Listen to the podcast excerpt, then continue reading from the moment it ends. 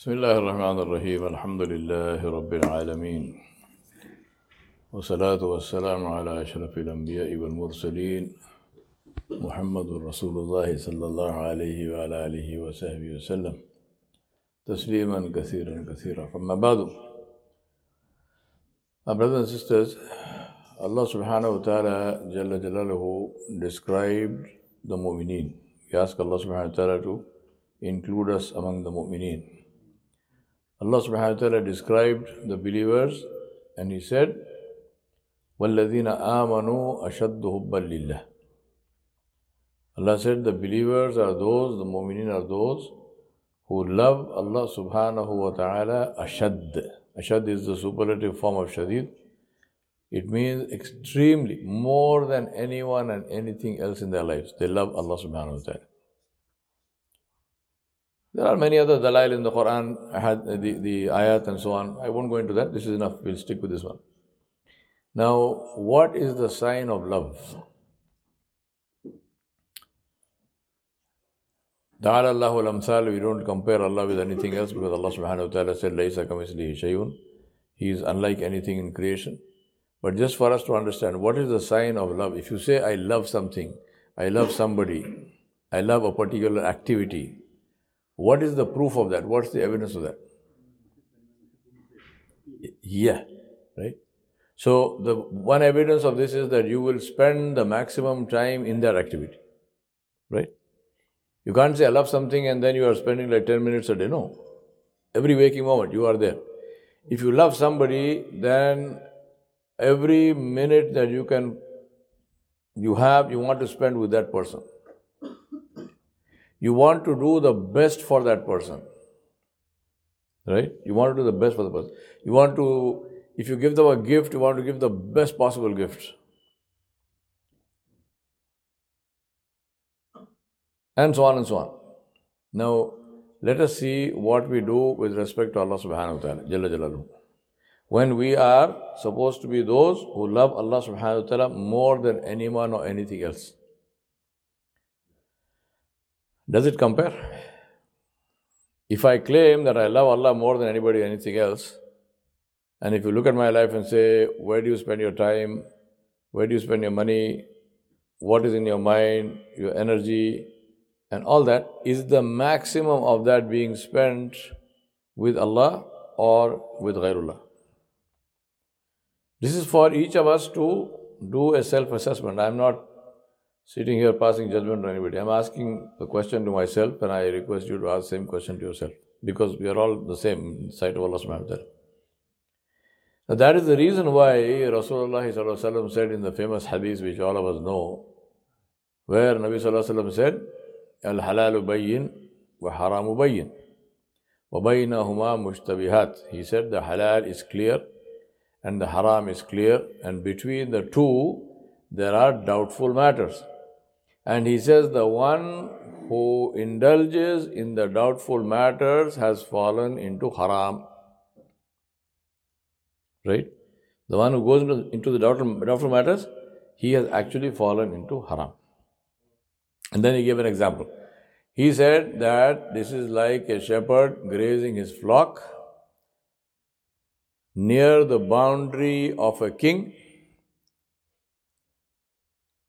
If he goes too close to the boundary, there is a chance that some of the sheep will go into the boundary of the king and the shepherd will be in trouble. So, if the shepherd wants safety, what must he do? He must stay away from the boundary, not even go close to the boundary. And he said that every king has a boundary, the boundary of Allah subhanahu wa ta'ala jalla jalaluhu huwa al-malikul haq la ilaha illa huwa rabbul arshil kareem his boundary is the things which he has made haram these are the boundaries of Allah subhanahu wa ta'ala so what do we understand from this we understand from this that a sign of taqwa a sign of being a person who loves Allah is that we are extremely careful with the boundaries of Allah subhanahu wa ta'ala. To give you an example from the seerah of Abu Bakr as-Siddiq anhu, there is this famous story where Abu Bakr as-Siddiq came home one day and his servant was there. He asked him, Is there anything to eat? The man gave him a bowl of milk. Abu Bakr Siddiq anhu drank the milk. The servant said to him, he said, Ya Sayyidi, every time I give you something to eat or drink, you ask me, where did you get it from? Today you did not ask me. So Abu Bakr Siddiq said to him, he said, May Allah have mercy on you and me. You, are, you know I am so careful. So, where did you get this from? The man said, I used to be a, a soothsayer, I used to be a fortune teller, right? A jyotishi, I used to be a, a astrologer, you call it whatever you want, right? Before I became Muslim. And I did some work of this nature, of this astrology or, or fortune telling, which is haram in Islam. He said, I did this work for some people who live outside Medina, in this village, and they did not pay me for it. This is when, before he became Muslim. He said, Today I was passing by that place, so they gave me this bowl of milk as payment for that job. He said, I brought the milk, I had it here, you asked me, I gave you, you drank it. Now, for those of you who understand the fiqh of this, just, un- just think about this. What, what exactly are we seeing here? First of all, you are seeing here that Abu Bakr as-Siddiq drank something which was the property of his friend, his servant, his friend, companion. The man gave it to him as a gift. The thing fi nafsihi in itself is halal, milk is halal. Abu Bakr Siddiq drank it. So if I come to your house, Abu Abdullah, and you give me something to eat, you give me mutton or chicken or whatever, right? You make, I eat it. So am I doing something wrong?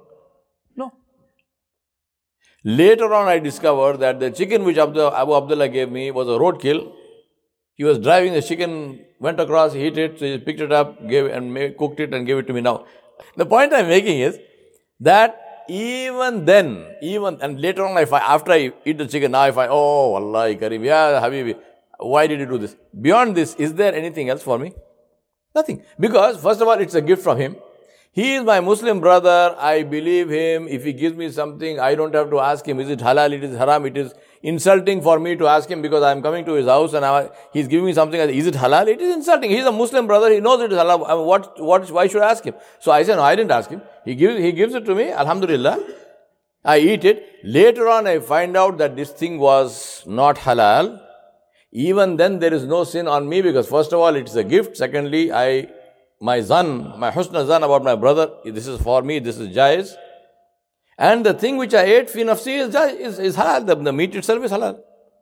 So there is no sin on me, right? Now, tell me something.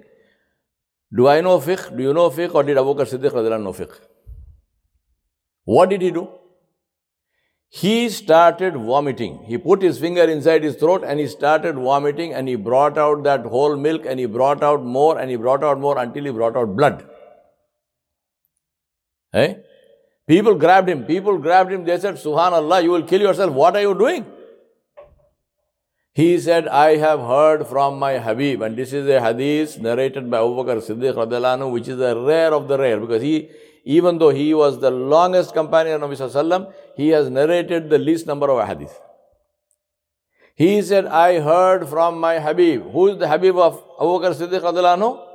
Muhammad sallallahu alayhi wasallam. He said, I have heard from my Habib that if a morsel of haram goes into the body and becomes a part of the body, gets digested, then the fire of Jahannam is wajib on this body. Eh? So you can always argue with him and say, well, what you ate was not haram, so this fire was not wajib on you, and so on and so on. We are not denying the hadith. Hadith is correct, but in your case it does not apply. We can, we can do this argument. But my point is, Abu Bakr Siddiq already knows this argument, no? So why did he do it? This is the meaning of love of Allah subhanahu wa ta'ala. Ihtiyat. Ehtiyat. Being supremely careful, even where I do not need to be careful, even though my knowledge is telling me this is okay, I say, no, no, no, no, no. I will not even do that. I will not even take that risk. Right? Today, unfortunately, the problem is that a lot of us, because we don't study Islam, we are unaware of even the fiqh istilahat. There are something, you don't have to be a mufti, but a certain basic uh, fiqh istilahat means the uh, technical terminology of Islamic law. There are certain basic things which every Muslim should know, but most of us don't know. For example, if you ask me, if I have a, you know, if I'm giving you some meat, whatever, right? And if you ask me, is it halal? I say, yes, it's halal. What do I mean by halal? I mean that this meat is not pork. That animal is a permitted animal. This is my understanding of halal. This, this, this meat, it is sheep or it is uh, cattle, cow or buffalo or something, or it is, uh, you know, deer or whatnot, Uh, or it is chicken or it is turkey or what. So this, you say, is halal? halal. Now I don't if I am one of those who, if I don't understand the fiqh, if I don't understand this, you ask me a question, I give you an answer. But when you come into and when you discover this, you discover that this meat which I gave you had not been slaughtered in the Islamic way. It was not zabiha. Then is it halal? Eh? So I want to explain uh, two very simple things for you. First of all, the rule with regard to any food uh, or any item of uh, the Sharia or you know, any item of our uh, of our lives, the basic Sharia rule is everything is halal except that which is prohibited. Right? Everything is halal. You can you don't have, you don't have to say is cabbage is it halal, grapes are there. No, Everything is halal except that which is prohibited. Except in the case of meat. In meat, the rule is the opposite. If in the case of meat, the rule is everything is haram except that which is permitted. Now, what is permitted? Very simple.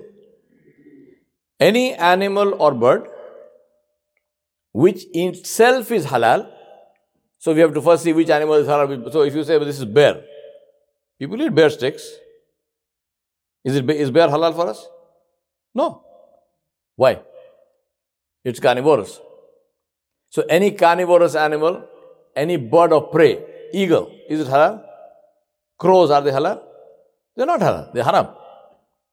So any carnivorous bird or animal, and of course pigs, is haram. But other than that, any halal animal or bird, which applies to all kinds of poultry, all kinds of uh, cattle, sheep, goats, all this, it must be slaughtered by a Muslim who said Bismillah Allahu Akbar and using a sharp knife he cuts all the four, the two veins and the jugular vein and the uh, esophagus and he cuts the two uh, arteries. Right? So, and if it goes like this, up. Now, you might say, well, you know, somebody told me that uh, if you simply say Bismillah and eat, this is halal. People have given this fatwa. Just say Bismillah and eat, no problem.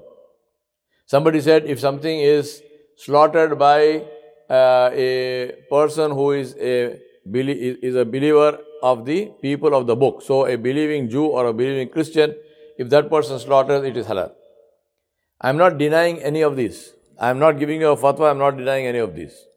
I am just explaining to you what is 100% certified and guaranteed. And even the one who would have given the fatwa to say, simply say Bismillah and eat, if you ask him, how about something which is slaughtered by a Muslim who said Bismillah Allahu Akbar and slaughtered it in this way, what do you think about that? He will say that is best, please eat it. Can I still say Bismillah and eat? He will say, Yeah, sure, you can do that. You get the point I'm saying? Everybody, all of the Aima are agreed upon, muttafaqun alayhi, that a halal animal or bird which has been slaughtered in this way, which is called zabiha, is halal. There's no, there's no difference of opinion. Everyone, the Shia, the Sunni, the, everyone is agreed upon this.